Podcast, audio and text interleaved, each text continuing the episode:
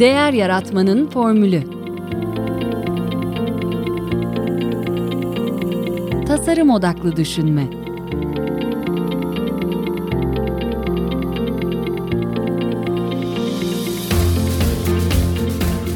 Merhaba, ben Mete Yusever. Değer Yaratmanın Formülü podcast'inde bu hafta iki değerli konuğum var. Ee, aynı zamanda arkadaşım Ceren Sağlam ve Erol Batıslam. Hoş geldiniz arkadaşlar. Hoş bulduk. Hoş bulduk Mete. Peki, ben adet olduğu üzere yine sizi kısaca tanıtayım. Çok kısa tanıtacağım çünkü çok konuşacak şeyimiz var. Ceren Sağlam, Curious kurucusu. Kendisi ODTÜ işletme mezunu. on yıllık ajans deneyiminin üzerine Euro A R C'de ve Marajans'ta kendi danışmanlık şirketini kuruyor. Erol Batıslam, kendisi danışman, yazar ve müzisyen. Aynı zamanda bir on iki yıllık bir önce bir ısınma ajans şeyi var. Öyle diyebilir miyiz hocam? O gibi üç kuşak bir video, Marajanslar, Ultralar falan, arkasından bir danışmanlık dönemi. Sonra da en son e, reklamcılığı beş yıllık Havas yoluyla taşlandırıp bırakıyor ve o günden bugüne de danışmanlıktır, hocalıktır, yazarlıktır devam ediyoruz. Hocamın H A P kitabı yakın zamanda piyasada okuyuculara sunulmuş olacak değil mi hocam? Presebo üçlüsünün son kitabı değil mi? Yani hiç, hoş, boş, H A P, Presebo. Yok, sen abi karıştırdın, karı, karıştırdın hocam onları sen. Bir tane mesleki kitaplar var. O üçlünün sonu oluyor, evet. Reklamcı tülürüsü, strateji ve ha, H A P üç tamam. Oluyor.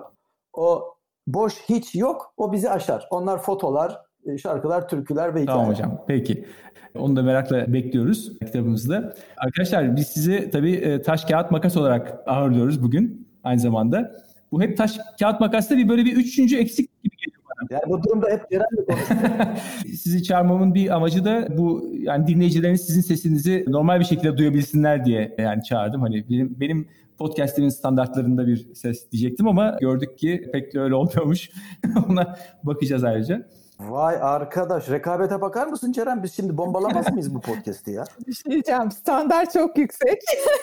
Diyor ki sizin dediğiniz zaten anlaşılmıyordu. Bir de zaten teknik probleminiz vardı. Gelin insanlar anlasın diye ben sizi davet ettim diyor ya. Helal olsun, evet. Böyle bir şey olamaz. Vallahi, Sa- böyle, böyle. Eksik olma. Ben, ama bak, rekabet tatlı diyorsun ya, ben bakıyorum böyle listelerde neredeyiz diye. Değer yaratma mı önde, taş kağıt makas mı önde filan diye.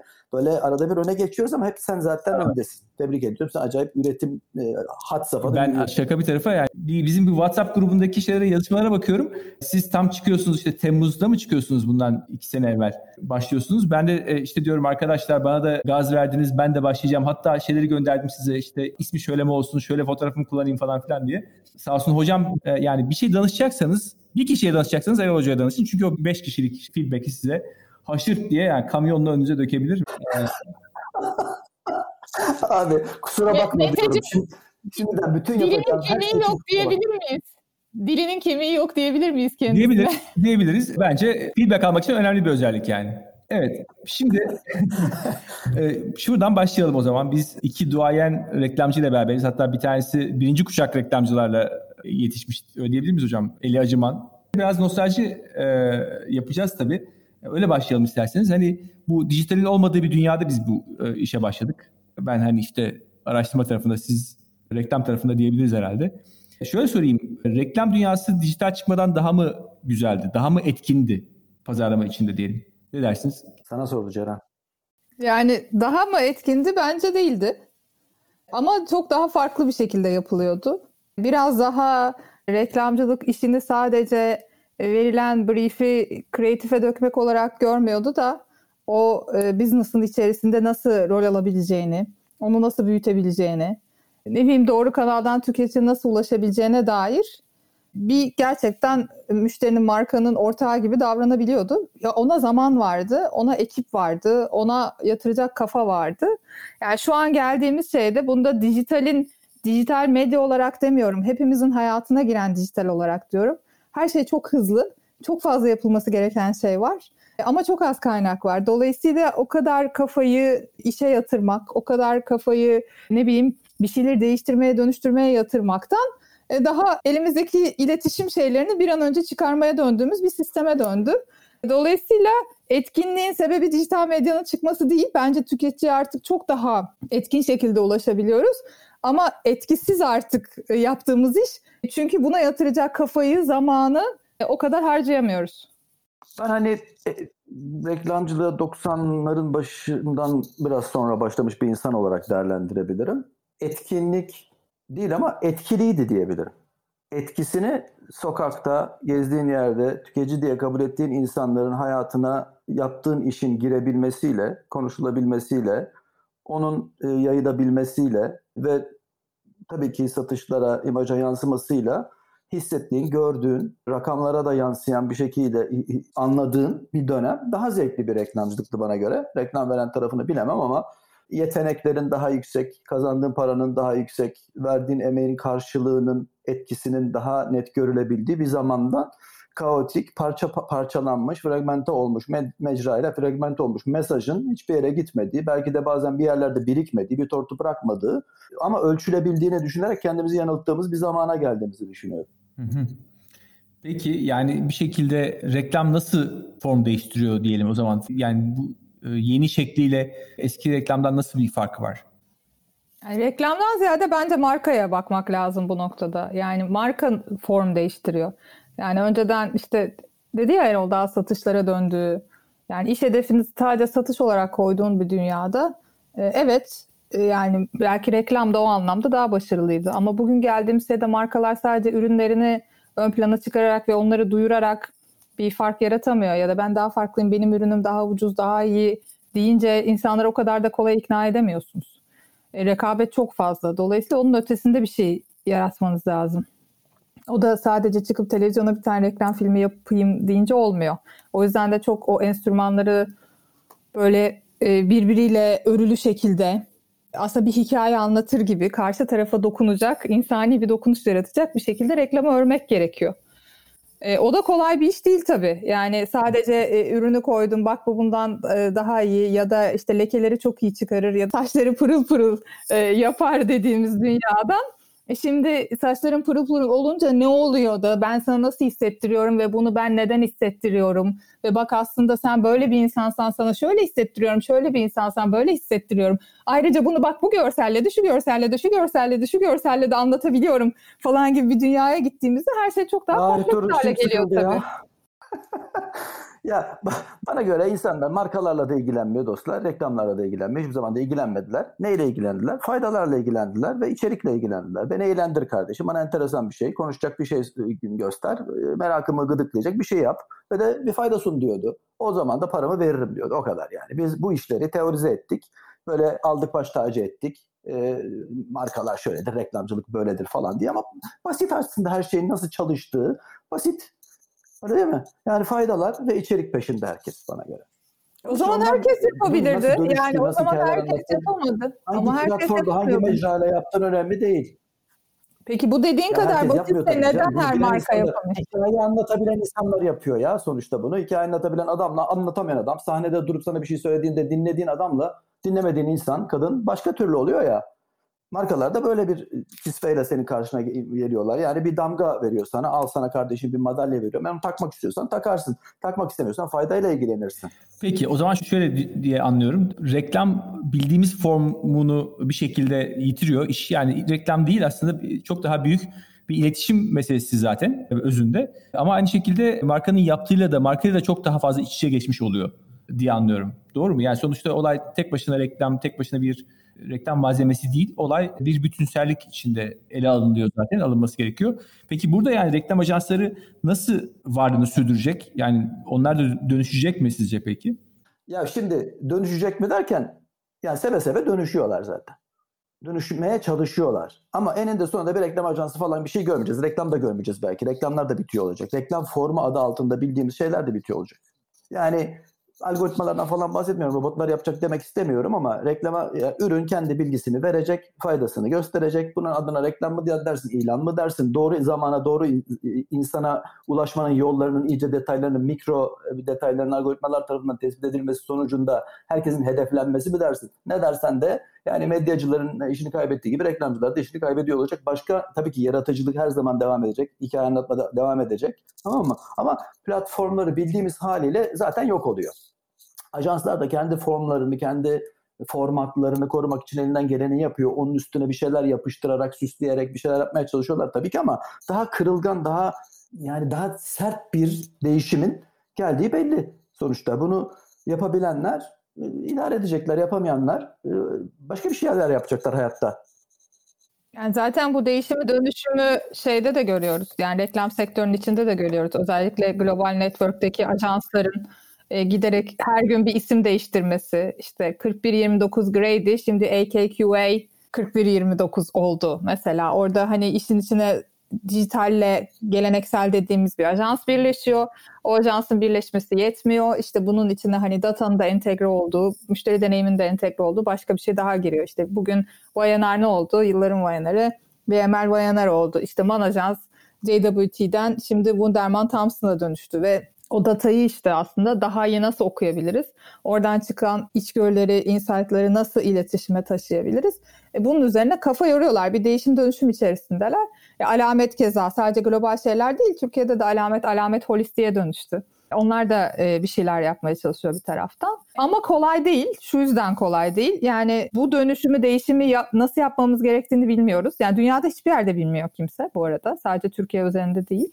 Ve yani o o yetenekler, o talentlar da yok şu anda. Yani bir şeyleri sıfırdan yapmamız gereken, bir şeyleri birbirine bağlamamız gereken ve bunu bildiğimiz şeylerin de kuralların da dışında yapmamız gereken bir dönemdeyiz. Yani medya öldü dedi e, Erol ama medya ölmedi. Yani medya hiç olmadığı kadar hayatımızda ve her şeyin göbeğinde duruyor şu anda. Kardeşim yani, kim öldü dedi ya medya? Sen dedin ya nasıl medya ajanslarının öldüğü gibi.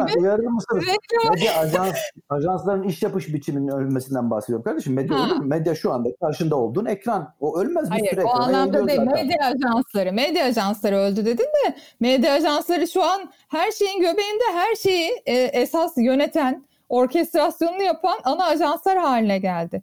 Yani böyle baktığın zaman e, hep şeyi arada biz de konuşuyoruz. Veri ajansı haline dönüştükleri için olabilir ancak hayatta kalabilirler. Evet çünkü yani. Şu anda veriyi veri, yorumlayan veri, ve hikaye anlatılabilecek evet. Bir bölüm olacak zaten. Evet şu an veri zaten Google'dan, Facebook'tan geliyor. O veri medya ajanslarına düşüyor. Dolayısıyla o veriyi onlar yorumluyor. Onlar yorumlayıp ajansa geri bildiriyor. E, ajans öbür tarafta geleneksel bildiğimiz araştırmayla yani gitmeye çalışıyor. Medya ajansı diyemezsin ama artık yani. Veri ajansı demen lazım. Veri yorumlama ajansı, veri analizi ya, ajansı. Okay. Kendilerini tabii. Öyle tanımlamıyorlar ama evet. İşte o da dönüştü. Peki bir de işin şu tarafı var yani bu Google abi, Facebook abi neden bu elindeki bilgiyi yani zaten kendisinde olan bir şeyi niye başkalarıyla paylaşsın? Günün birinde bu ajanslara sizin ihtiyacınız yok ben size söyleyeyim ne, ne yapmanız gerektiğini demeyecek mi? E şimdi de demiyor mu zaten? Hani ben kimin ne olduğunu ne yaptığını biliyorum. Onlara hedefli mesaj verebiliyorum. Ver abi ben buradan çözeyim basit bir tasarımla. Buna ne gerek var ki yani şey gibi bu auditçilerin dijitalci olmaları ilk üç ilk beş e, auditçinin e, dijital dünyanın dijital transformasyon adı altında girip kılcal damarlara sızmalarıyla da ilgili bir şey bu. Ama aynı şey e, Facebook Google için de geçerli. Veriye sahipsen tasarıma, hikayeye de naratif dediğimiz o anlatıma da e, sahip oluyorsun. Ve böylece bütün e, suları tuttuğun zaman da tekelleşiyorsun. Buna da muhtemelen işte zaten e, çalışılan kanunlar da buna e, ters ya yani bunları regüle eden bir ortam yaratmak zorunda kalacak. Yani orada bir tek şey var. Çok pardon. Yani oradan gelen datada şöyle bir eksiklik var. Çok yani ben çok farklı farklı müşterilerle çalıştığım için biliyorum. Çok standart ve aynı şeyi söylüyorlar. Çok standart şeyleri söyledikleri için de tek tipleşiyor iletişim. O yüzden de orada o yaratıcı kafaya, o insani düşünmeye ihtiyaç oluyor. Ama oradan gelen o data tek tip ya da yönlendiren datayı akılcı bir şekilde kreatife dönüştürebilen kısa zamanda bence zaten fark yaratacak. Yani bunu yarın öbür gün Google, Facebook kendi kültürü içinde de yapabilir. Bunun için şu anda bir ajansa ihtiyacı yok. Ama şu an en büyük gap orada bir data elinde tutan bir yer var. Onun datayı aktardığı bir medya know-how var. Parayı alan esas ve dolayısıyla onlara ulaşan. E bir de burada hikaye anlatmaya çalışan bir ekip var. E bunlar birbirinden zaten kopuk kopuk olduğu için işlemiyor şu an sistem. Dünyayı zaten beş aile yönetiyor değil mi Ceren? Evet oraya da bağlanırsak üçgen işaretiyle. Yani bir soru da o zaten aslında şimdi birçok şirket bir in-house'la da ajansla da yani bütün bu aradaki bu geçişkenlikteki yani ilet- iletimdeki eksikleri ortadan kaldırmak için ajansları kendi işlerine almaya başladılar. Buna ne diyorsunuz? Bu mantıklı bir şey gibi görünüyor bir yandan da. Hani madem bir tarafta veri de tek yerde kalıyor yani bunu ajanstır, şudur budur veya şirketin kendisidir diye olmadan tek bir elde bu işin sürdürmesine ne diyorsunuz? Biz en son podcast'te bunun üzerine bir kayıt yaptık. Orada bir konuğumuz da vardı. Bunu uzun uzadıya konuştuk. Daha yayınlanmadı. Muhtemelen senden sonra yayınlanacak ama yani orada benim perspektifimden biz Erol'la burada çok çatışıyoruz. O muhtemelen şimdi söylediğimin tersi bir şey söyleyecek. Yani ben bir noktada işe yarayabileceğini düşünüyorum. Daha hızlı, daha verimli olabileceğini düşünüyorum. Ama tabii orada şu da var. Yani sen tek bir müşteriysen, yani benim bir tane markam var. İşte ne bileyim Ceren, Curious. Ben Curious'a içine ajans kurayım demenin yani maddi olarak, finansal olarak hiçbir verimliliği yok. Çok ciddi bir yük. Çünkü ben o kadar hacimde bir şey yapamıyorum zaten. Ama ben yani Curious'ın altında yirmi tane markam varsa o yirmi tane markamı bu bireysellikte iletişim yapmak üzerine içime bir ajans kurabilirim. Ve o aslında yani hem yakın teması sağlar hem kreativiteyi business'a yaklaştırır. Orada da tabii şey dengeleri var. Yani bu iş bu kadar yani yaratıcılık temelli, beslenme kökenli bir şeyken bir kurum kültürünün içine nasıl fit eder? Başına hani birisi geldi oturdu hadi onu öyle yap böyle yap dediğinde aslında bu reklamcılık oluyor mu? O zaman hani robotlar yapsın e, madem öyle niye e, insanları tutuyoruz falan gibi yerlere doğru giden tartışmalar da var. Ya ince çizgilerde e, biraz artılarını eksilerini yan yana koymak lazım. Yani kurumun içine alıp öldürmek değil, o ruhu kurumun içinde nasıl yaşatabilirim? Hani karşılıklı saygı çerçevesinde işi hızlı ve verimli yapmak üzere ne yapabilirim değerlendirmek lazım bence. Şimdi Erol bunu nasıl öldürecek bakalım. Çok katılıyorum dediklerine. Başından beri dedim ki sosyal medyayı lütfen alın in-house'a. Lütfen basılı işlerinizi alın in-house'a. Konsept geliştirmek istiyorsanız bir üçüncü bakış, dışarıdan soğuk bir bakış gerektirmek ya da yaratıcı bir fikir, konsept üretmek gerekiyorsa dışarıdan insanları, hikaye anlatıcıları diyelim, yaratıcılar diyelim, yaratıcı ajanslar diyelim. Kim olursa olsun formatı fark etmez. Medyada, araştırma ajansında, yaratıcı ajansında olabilir bunlar. Dışarıdan alabilirsin. Ee, içinde belki kendin birbirine aynı şeyleri söyleye söyleye çünkü ezberler ve formüllerle ilerleyip aynı sonuçlara varmaya insanlar alışkın olduğu için bir başka bakış ihtiyacı olduğu için ajanslarla çalıştım bu zamana kadar elli yıldır, altmış yıldır, yetmiş yıldır. Şimdi içlerine aldıkları fonksiyonları iyi seçmeleri lazım. Bunlar daha hızlı cevap gerektiren, belki bir basın gerektiren, belki sosyal medyada bir yani şikayet hattı gibi ilerleyecek bir şeyse içeride olması her zaman hem hızı arttıracak, hem etkinliği arttıracak, hem de cevabın kalitesini arttıracak bir şey olur. Aynı, aynı şey basılı işler içinde basılı işler kaldı mı diyebilirsin ama bu da bir parçası işin sonuçta. Prodüksiyon da bazen içeride olabiliyor, bazılarının stüdyoları bile olabiliyor. Ama tabii yaratıcı iş dediğimiz konseptçul, büyük fikrin uygulanması, o hikayenin anlatılması benim için de yapabileceğim bir şey değil diyen adam dışarıdan alıyor o hizmeti de, almalı da. Evet ya aslında bir şekilde olay şeye geliyormuş gibi geliyor bana da. Yani bunların her biri bir uzmanlık isteyen şeyler ve bütün bu uzmanlığı hakikaten herkesin kendi bünyesi içinde çözmesi mümkün değil. O zaman sadece şeyler ortaya yani sıkıntı olan şeyler aslında bütün bu katma değer üretmeyen şeyler. İşte ofisler, işte yok ne bileyim oradaki ağırlama şeyleri, masrafları, şunlardır, bunlardır. Yani belki teknolojinin biraz daha veya işte beş G ile şunla bunla herkes oturduğu yerde. O kuru pastalardan ne çektik hocam ya? O kuru pastalardan perişan olduk. Ne ne yandı midelerimiz ya o kuru pastalardan. Aç aç gidersin. Önüne kondur. Yani illa konkur olmak zorunda değil. Yani o klasiktir ya bir toplantı, büyük toplantı varsa oradan dik kuru pasta olur orada ama nasılsa o hangi Laz ürettiyse ona hangi Laz pastanesi hep aynıdır. Ya fakat müşterilik zamanlarını hatırlıyorum hakikaten. Yani o ikram işi bazı ajans veya tartışma şirketi. Neden katma değer değil diyorsun Mete? Bence öyle değil. Beni çok motive ediyorsun. Mesela boş bir masaya gitmektense şöyle iki tane eklerin dizilmiş olduğu masaya gitmek hoşuma gidiyor. Kesinlikle. Benim. Ya ne ekleri kardeşim artık meyveye döndü insanlar ya. Meyve kuru yemişe döndük en son ya. En güzeli kuş gibi tık tık tık oradan yiyeceksin. Toplantılara bakacaksın. Kabukları yere atmayacaksın. Evet, yani fakat öyle yani işte kuru yemiş mesela sunuyorsa bile hani ajans. Onun içindeki konfigürasyon da yani senin şeyine alakalı bir şey yani. Faturayla alakalı bir şey yani. Bakayım. Kuru yemişle konfigürasyonu. Tabii. Abi harika evet, yani, sen ya. Kuru yemişle konfigürasyon lafını aynı cümlede yani leblebi ya. Mi var yoksa fındık e, badem mi var? Ona göre fatura değişiyor çünkü zaten yani ajansın. Bak bunu hiç böyle düşünmemiştim Mete tabii, ya. Tabii. Yani öyle iyi ikram yapan ajanslar böyle aklında yer eder yani. Şey yaparsın dersin ki aa şimdi işte aç gidelim şurada yeriz falan filan diye. Evet. Abi demek sen böyle ajans seçiyordun zamanında. Ya ajans şunu söylemeden edemeyeceğim, çatlayacağım. Bir şeyde Romanya'da böyle ilk hevesli pazarlamacı olarak gitmiştim. Bir konkur yaptık. Konkurda sonra işte elenenlere, kimden o aklı aldım bilmiyorum ama dedim ki elenen ajanslara şey yapacağım. Bir dijital kamera yeni çıkmış o zaman. Bir dijital kamera satın aldım işte iki tane Canon mudur nedir falan filan. Onu ajanslara, kazanamayan ajanslara gönderiyorum. Tabii bizim mali işlerin falan filan aklı çıktı. Ne yapıyorsun sen? Böyle şey mi olur? İşte niye bu sabit kıymet alıyoruz da niye veriyoruz da falan filan diye. Kendi cebinden ver kardeşim. Evet, yani evet. Yani olmadı mı? Ajans da tabii çok dumura uğramıştı fakat yani böyle aa ne falan siz bunu niye gönderdiniz falan diye. İşte o zamandan bende varmış bu bu insani yaklaşım şey işte hani yarın öbür gün yüzümüze bakarız falan. Yani nadir, nadir, şey nadir görüyoruz böyle şeyleri. Podcast'ine katıldık. Bize ne gönderecek acaba? Çok merak ediyorum. Evet bak. Aa, öyle bir şey mi evet, var ya? ya? Bu kesinlikle bu da planlarım içerisinde olan bir şeyin içinde. Bize bir mikrofon baştaki taşlamayla bağlantılı olarak bize bir mikrofon hediye edecek bence. Ya, düşünmedim değil yani. Düşünmedim değil. Evet. Abi bu yedinci kullandığımız mikrofon olmuyor, olamıyor ya. Ne yapalım? Peki. Bazı şeyler de evet. Olamıyor. Şeye geldik hani.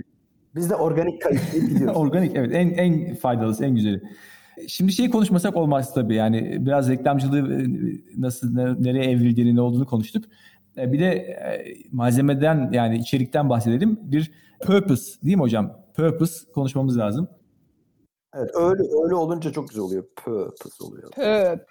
Purpose. Beni şey de bu en son Thomas Koster'ı da ağırlamıştım size. Onu da dinledim. Onun üzerine de hatta böyle bir sohbetimiz olmuştu. Orada Ceren biraz daha Simon Sinek şeyi ekoleyim ben. Nedir yani tamam sen de görüşlerini belirtiyorsun işte bu sosyal sorumluluk meselesi değil bu iş diye. Biraz senin yaklaşımını tekrar benim dinleyicilerime paylaşır mısın? Tabii yani şimdi purpose deyince aynen herkes böyle bir sosyal fayda nasıl diyeyim bir sürdürülebilirlik projesi gibi bakıyor buna. Ee, ama aslında öyle değil tanımı. Ben o yüzden Simon Sinek'in hani bu Golden Circle'ı, what, how, why yani neden bu işi yapıyorsun en temelinde o ulvi faydayı tanımlamak olarak görüyorum. İşte P and G'nin C M O'su Jim Stengel'in de aslında Simon Sinek'le bağlantılı olarak yaklaşımı bu.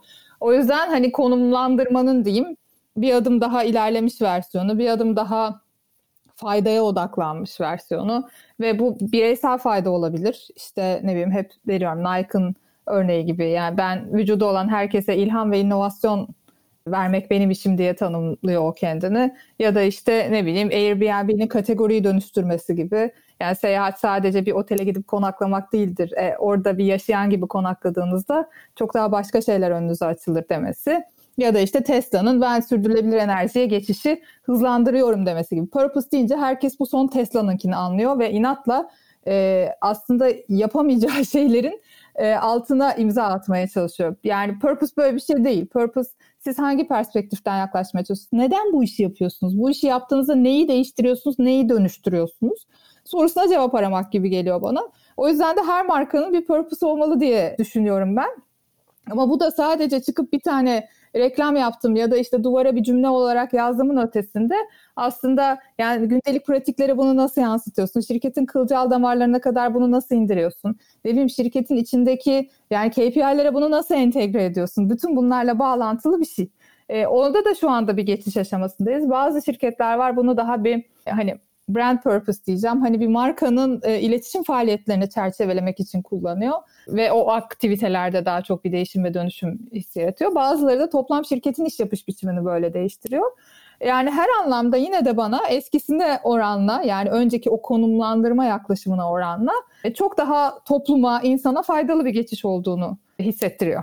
Aslında Koster'da onu söylüyor hatırlıyorsunuz yani The Hero Trap adamın son kitabının adı da yani sonuçta evet. e, dünyayı kurtaracağım diye kalkışma bu hem inandırıcı da değil zaten hani şey de değil ama orada da ya onun yaklaşım noktası da işte biraz daha hani insanların dönüşümüne nasıl aracı olabilirsin onun içindeki rolün senin ne olabilir diye onu o şekilde ifade ediyor. Yani benim temel olarak ondan ayrıştığım en temel şey aslında. Yani o sadece insana odaklanıyor ya bu bir insan olmak zorunda değil. Yani sen bir sektörü dönüştürmeye de odaklanabilirsin. Yani gücün ve şeyin varsa dünyayı değiştirmeye de odaklanabilirsin. Ama yani her marka dünyayı değiştiremez. Her marka kategorisini de değiştiremez. E bu arada her yani olabilirse her marka aslında dokunduğu tüketicinin hayatını değiştirebilir. O işte Koster'in biraz daha tanımladığı şey. Erol Hocam da sanıyorum zaman içerisinde biraz daha bu konuya olan şeyini, mesafesini biraz Ceren şey yaptı galiba. Törpüledi galiba. Ya şimdi şimdi birçok şey olduğu gibi bu tip teorilere de inancım benim zamanla zayıfladı diyeyim. Yani başta o unique selling proposition'lar, sonra işte aydalar, sonra konumlandırmalar çağından, sonra işte işte aspirational reklamcılık, idealizm kafalarından, popülizme doğru giden yolda geldik. Şimdi purpose durağında konuşuyoruz. Enteresan bir konu, enteresan bir açılım. Ya da insanların, kültürün istediği şeyin karşılığını markalar verebilir mi sorusunun galiba bir cevabı olarak bunu konuşuyoruz. Ama vakalar, yurt dışındaki vakaları konuşuyoruz da işte yurt dışından ne zaman bir kavram getirip kendimize uyarlamaya çalışsak biz kendimize çok uyduramadık bence. Buradaki vakalar işte Ceren'in de yardımıyla arttıkça biz bunu yaptık, bir sene iki sene ucundan tuttuk, sağlam bir şekilde takip ettik, sonuçlarımız da bunlardır dendiği durumda ben belki ibreyi o tarafa doğru çevireceğim. Bilmiyoruz ki. Yani takip eden bunu, ısrarla takip eden, ben bu kavramı aldım ve hem ürünüme, hem iş yapış biçimime, hem de iletişimime her yere taşıdım kardeşim ve şu şu şu başarıları elde ettim diyen vakayı görmedim, bilmiyorum. Bilen varsa anlatsın, merak ediyorum.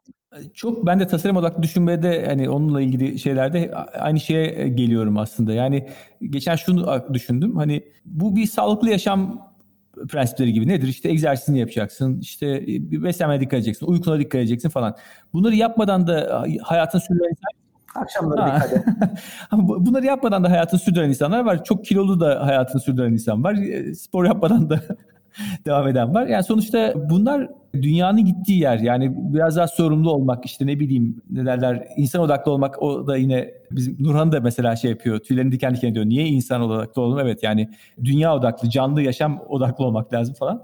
Ama yani evet, yani net, evet neticede fakat yani bunu bir hype, bir moda gibi değil de zaten bu şekilde olması lazım işlerin gibi bir yaklaşım var. Buradan hani hakikaten bunu layıkıyla herkes yapabiliyor mu? Yine Koster'ın dediği gibi çift başlı canavar gibi, bir taraf işte böyle iyi olalım, her şeye faydamız olsun, öbür öbür başı da canavarın işte kar, büyüme falan filan diyor gibi. Hani e, böyle iki şey arasında kalmış durumda gibi iş dünyası, hala bir şekilde o dönüşümü yaşayamadı tabii. Ama ben burada şöyle bir şey görüyorum. Doğru, doğru. En azından ama bir çaba var. Ya bundan önce markaların tek çabası, tek aksiyonu kendi ürününe odaklıydı. Yani bugün onun ötesinde de aksiyon almaya çalışıyor. Finansal kaynaklarını bunun ötesinde bir şeyler için de harcamaya, nasıl diyeyim, kullanmaya başladı. Ya ben bunu çok değerli buluyorum. Adı purpose olsun, başka bir şey olsun. Yani eleştirebiliriz ama geldiğimiz yere bakarsak çok daha iyi bir yere doğru gittiğimizi söyleyebilirim ben. Yani diyor ya hani unique selling proposition, oradan konumlandırmalar, onlar buna. Evet, ama bunların hepsi bugüne kadar, bu kavrama gelene kadar hep ürünün kendisiyle ilgiliydi. Bu marka ne üretiyor? Ürün bu. Ben bunu nasıl daha iyi yapabilirim ki daha çok satabilirim? Ya bugün ilk defa o yaptığın ürün, tamam, yine tabii ki daha çok satmaya çalışıyorsun. Yani günün sonunda niye var ki bir ticari işletme? Tabii ki para kazanacak da. Bunu yaparken ben bundan kazandığım parayla artı bir değişim, dönüşüm yaratmak üzerine de bir aksiyon alıyorum ya, aslında purpose bu. Yani dolayısıyla bunu yaptığımız için dünya, insanlar ya da sektör daha iyi bir yer haline geliyor. Ve senin sattığın ürün sadece senin cebine fayda sağlamıyor artık. Daha başka şeylere de dönüşüyor. O anlamda o dönüşüm bence çok değerli. Yani bir iletişim ya da bir reklam malzemesinden çıktı bu. Bir aksiyon, bir değişim, bir dönüşüm ve ürünün ötesinde bir şey. Çok inanıyorum. Çok. O bakış öyle ama. Ceren'i daha da fazla sinirlendirme Mete lütfen. Konuyu değiştirelim mi hocam, yoksa şey olmuyor. Lütfen ya. Ya senin anladık arkadaş. Kıymetli bir şey. Çok ya kıymetli. Ben vaka görmedim ya. Nasıl ya? Adamlar, Türkiye'de insanlar... Lütfen, ben Finish'in yaptığını bir şirket dönüşümü değil ama bir marka dönüşümü adına çok değerli buluyorum yapmaya çalıştıkları şeyi. Yani yani e, Türk Hava Yolları'nın ben e, yeşil e, bir markayım demesi gibi bir şey değil mi? Ha, şimdi greenwashing konusuna geliyorsan o başka bir şey, tamam. E, şöyle. Daha iyi bilir. Ben senden duydum greenwashing. Evet. Şimdi bunu, bunun bir tarafı da greenwashing'e geliyor. Yani sen zaten suları kirleten e, bir kategorisin. Çıkıp da bana suyla ilgili nasıl konuşabilirsin? Tamam. Tamam, kabul ediyorum. Geri dön. Bundan önce bu kadar suyu kirleten bir marka buna dair hiçbir şey de yapmıyordu. Ya bunun pozitif tarafından bakmak lazım. Bugün bu konuya dair bunu gündemine alıp evet bunu yapıyor ve bunu sadece o değil bir sürüsü yapıyor o kategoride. Ama en azından bu etkiyi azaltmaya dair aksiyon alıyor. Yapsınlar abi, beni ikna etmiyor. Tamam, ben belki daha böyle e, daha filtreleri daha kalın bir tüketici olmuş olabilirim. Ya da bu işin içinde olan bir insan olarak kirli bir zihinle bakıyor olabilirim. Tabii ki. Ama e, ortalama onların hedeflediği tüketiciye bir, bir iş, bir şey ifade ediyorsa eyvallah. Onun da datasını bilmiyorum. Öyle peşinen atıp tutmayayım ama beni etkilemiyor diyeyim. Aynen, yani bir şekilde aslında bu yine içinde bulunduğumuz toplumun, kültürün de mutlaka bunda etkisi var. Hani bir takım toplumlar çok daha belki başka sıkıntıları, başka duyarlılıkları var. Bir yandan da yine Türkiye'de de ya bu iş ne kadar aslında tabandan gelecek, ne kadarı yukarıdan olacak, bir de öyle bir mesele var. Yani bu veya halkın gündemi olmasını, bu konuların halkın gündemi olması konusunu çok mu küçümsüyoruz? Yani bunlar hakikaten aslında yani bir yandan halk bunları umursamıyormuş gibi de düşünüyoruz. Ama bir yandan da belki umursuyor. Bilmiyorum, siz ne düşünüyorsunuz? Ya bunlar bir süreç abi. Sonuçta bir ölçek meselesi ya her şey. Yani markalarımızın ne kadar güçlü olduğu, ekonomimizin nasıl güçlü olduğu, yani istihdama bakarsan her bir şeyi belirleyen o ölçeğin, yani economies of scale diye bize dayattıkları üniversitelerde, sonrasındaki eğitimlerde bu çok kıymetli bir şey. Yani o, o, o iyiyse, o sağlamsa bir ülkede bunlar biraz daha domino taşı gibi birbirini etkileme şansı oluyor. Ama o ekonomi ölçek meselesi küçükse ve herkes kendi dünyasına adacıklar yaptıysa o adacıklar birbirini çok etkileyemiyor. Yani onlar da yankı odaları dediğimiz hikayelere dönüyor. Herkesin kendi yankı odası oluyor. Her etnik kimliğin bir yankı odası, her sosyoekonomik grubun bir yankı odası, her bilmem ne bir yankı odası olduğu zaman bunların etkileşimi de sosyal medyada var zannediyoruz ama orada da yüzeysel bir popülizm üzerinden oluyor. Yani şunu söyleyebilirim. Yani Finish'in mesela case'i e, aslında satış rakamlarına da çok net yansımış. Sadece hani üst segmentte sen, ben, o, biz, siz, onlar şeklinde kalmamış bir case. Dolayısıyla yani en son e, E F İ'de de e, ödül almış. Dolayısıyla pazar payına da yansımış bir case. Çünkü şimdi işi sadece şöyle bakarsanız, bunun bir tane reklamını yapıyor olsaydı bunun bir karşılığı olmazdı. Ama her şeye birleştirmeye başladığı zaman yaptığı işte promosyonu da bununla alakalı yapıyor. Diyor ki bana su faturanı getir, faturanı azalttıysan ben sana Migros'ta indirim vereceğim de diyor. Yani bir sürü şeyi aynı çerçeveden ele almaya başladıktan sonra tabii ki iş sonuçlarına da dönüyor. O yüzden diyorum bu bir iletişim kampanyası değil. Yani geri dönüp hani Omo bu işin ilk ilk en temel çıktığı şeylerden biri. Hatta yani o kadar da fazla entegre olmamasına rağmen yani deterjan kategorisinde liderliği alıp yürümüş bir marka. Niye? Yani yıllarca beyazlık konuşmuş bir kategoriye bambaşka bir anlam getirdi çünkü. Yani o yüzden ben biraz tüketiciyi de çok şey gördüm. Yani kültür ve tüketici buna hazır mı? Yani sen hiçbir şey yapmazsan asla hazır olmaz ki. Yani sen bir şeyler yapacaksın ki o değişim ve dönüşümü yap- e, gerçekleştireceksin. Yani bugün H and M her yerde satıyor, satmıyor mu? Ama geri dönüp diyor ki hayır ben sürdürülebilirlik e, şeyleri veriyorum, sözleri veriyorum. İşte iki bin otuza kadar e, neyse e, bütün ürünlerimi geri dönüştürülmüş kumaştan yapacağım diyor. Yapmak zorunda mı? Değil. Yapmasa yaşar mı? Yaşar. Moda endüstrisi iyi gider mi? Yine gider. Hiçbir sıkıntı olmaz. Ama onun yanında bir şey koyuyor ve kafalarda en azından bir iz bırakıyor herkesin düşünmesi adına. Yani kültür dönüşümü de bunun bir parçası. Yoksa asla hazır olmayacağız zaten. Yapması olur mu, zorunda mı diyorsun ya, bence zorunda. Çünkü kültür dediğin, tüketicinin bakışı dediğin şey onu zorluyor, onu istiyor, tamam mı? Yani hazır olmayanlar, olanlar ayrı ayırabilirsin bunlar ama fikir lideri, kanaat önderleri dediğin insanlar bunu etkiliyorlar. O da zaten piramidin aşağısına doğru yayılıyor hızla. Bir teknolojinin yayılması gibi bana kalırsa. Hani H and M bunu yapmak zorunda, Finish bunu yapmak zorunda. Hem far, farklılık çok da önemli olmayabilir ama kendi ekonomik büyüklüklerine destek olması için ve de en, en çok da zamanın ruhuyla ve kültürle uyumlu olabilmek için yapmak zorunda bana kalırsa. Lüks değil yani bu artık. O yapması gereken olmazsa olmazlar haline dönüşüyor biraz da. Peki bu Erol Hoca'nın olumlu şeyinden, yorumundan şey kafa... Ne? Olumlu mu? Hemen değiştiriyorum o zaman. Olumlu mu algılandı? O zaman şey gelelim arkadaşlar. Değer yaratma formüllerinize gelelim. Merak ediyoruz. Önce Erol Bey başlıyor bu soruya. Abi şimdi senin podcastlerinde böyle bir şeyle bitiriyorsun ya. Biz, tabii ki hazırlık yaptık. Böyle dandiği insan değer yaratmanın formülü olunca lan ne filan diye düşünüyor tabii ki. C- Ceren dedi ki ben şahane bir formül buldum dedi. Ben de senden daha iyisini bulacağım dedi. Oo, harika. Şimdi yazıyor musunuz? Benim formülümü veriyorum abi. Elimizde şeyler evet. Evet. I eşittir. Parantez aç. M artı Ü kapa parantez çarpı Y bir tane bölü çek K iki G iki O. Harika. Ya Ceren de söylesin, sonra ben ne demek olduğunu anlatırım eğer bulamadıysanız. Ben Erol'unkini decode edebilir miyim? Açıklayacak mısın? İnsanlar bunu aklında tutamaz lütfen. Ya birkaç kere dinlersen olur. Ya sonuçta i ne olabilir sizce? İlham. Bana göre. İlham almak ve vermek merkezde bence. Ben ondan, ondan yani merkeze onu koyuyorum. Bir anlam buluyorum orada. M merak. Merak artı üretim. Üretimi de yaratıcı yapmak. Bu da çarpan etkisi yaratıcılık. Çarpı Y. Bölüsü de K iki G iki O demiştim değil mi? Kendi kendine gelin güvey olmamak. Yani bu bu şöyle bir şey abi. Bir, kendini çok önemseyip yaptığın işi çok önemseyip ulan acayip bir şey yaptım diye havaya girmemek tarafı var. Bir de kendi başına yapmamak, paylaşmak, beraber kolektif yapmak tarafı var bu işte. Benim formülüm bu değer yaratmakta. Yani kendi kendine mükemmel. Kendi kendine güve, gelin güvey olmamak e, ne kadar azsa o kadar tabii değeri arttıran bir şey, ilhamı arttıran aynen, bir şey yani. Aynen, öyle olduğu için.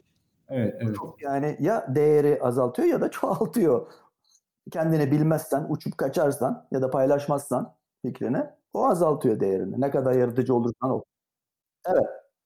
Sen yani check attıysan o formüle benim için eyvallah'tır. Çok iyi. Ben bunu aşamam. Ama benim için formülü ne diye bakarsak yani bir odaklanmak, yani bir, bir, bir şeye kafa yormak, bir, bir şeyin e, arkasına düşmek ama buna sabit bir şekilde değil de o merakla sürekli etrafına bakmaya devam etmek. Dolayısıyla o odaklandığın şeyi esnetebilme yetkinliğine de sahip olmak. Ve o, o ona dair bir şey sunarken orada benim çarpan etkim her zaman beklentinin ötesine geçmek. O yani artı biri koymak. Senden bekleneni değil, beklenenin daha fazlasını nasıl verebilirim? Üzerine kafa yormak. Benim formülüm bu. Erol Bey'inkiyle şey yapamayacağım ama. Çok güzelmiş Ceren'cim. Yok estağfurullah, çok güzelmiş. Yani bizim neden program yaptığımız ve birbirimizi tamamladığımızı anlamış oldum Meteciğim. İkimiz de apayrı dünyalardan biraz merakta kesişiyoruz. Ama ayrı, dünya, ayrı dünyalarda şarkılar söylüyor gibiyiz.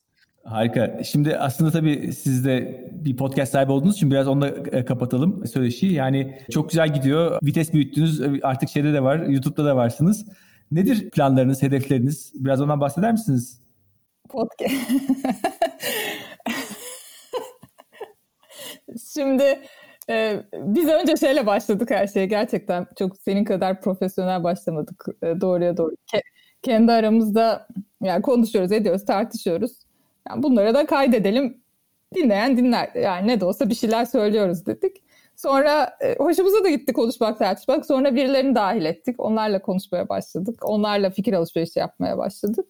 Şimdi de böyle ya madem her şey dijitale geçti ve zaten yüz yüze kaydediyoruz, e bari bunu YouTube'a da koyalım dedik. Çünkü şeyler de farklı farklı içerik ihtiyaçları var. Her birine hitap edeceğimiz bir şeye dönüşelim istedik.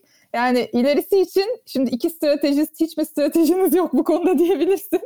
Ama en büyük stratejimiz yani bu bu işe heyecanımızı kaybetmeden merakla yeni yeni şeyleri ortaya koyabilmek. Bakalım yol bize ne gösterecek, göreceğiz. Ben yanıyorum podcast işine hakikaten. Hani çünkü çok güzel bir e, orada bir külliyat oluşuyor. Sizin de buna çok ciddi bir katkınız var. Çok e, kafa açıcı, güzel sohbetler oluyor ve hakikaten de bir ikili olarak dinlettiriyorsunuz kendinizi. Yani bu e, aradaki taş kağıt makaslık durum hakikaten e, bence çok güzel geçiyor. Size de daha başarılı yayınlar diliyorum arkadaşlar. Size nereden ulaşabilir? E, ilgilenen e, dinleyicilerimiz LinkedIn'den ve tabii ki podcastinizden. Nasıl, hiçbir iletişim alıyor musunuz podcast dinleyenlerden? Ne tür, hangi kanallardan veya bir geri bildirim alıyorsunuz? LinkedIn'den alıyoruz. Instagram sayfası açtık bir tane. Orada da hani ne çıkanları paylaşıyoruz. Oradan da geri dönüşler alıyoruz. Kendi sayfalarımızdan daha çok geri dönüş alıyoruz. Hani bireysel olarak şey yaptığımızda. Harika. Son söylemek istediğiniz bir şey var mı?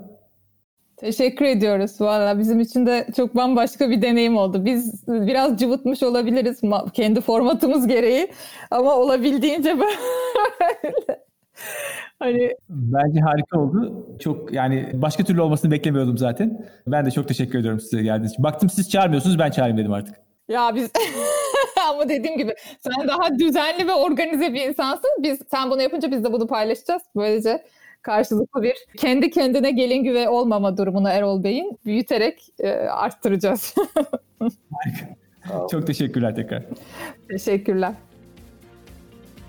Bu podcast'te tasarım odaklı düşünme çerçevesinde hem yurt içinden hem yurt dışından kimi zaman davranış psikolojisi üzerine bir akademisyeni, kimi zaman bir tasarımcıyı, kimi zaman bir iş insanını, kimi zaman da değişim veya inovasyon üzerinde firmalara destek veren bir danışmanı ağırlıyorum.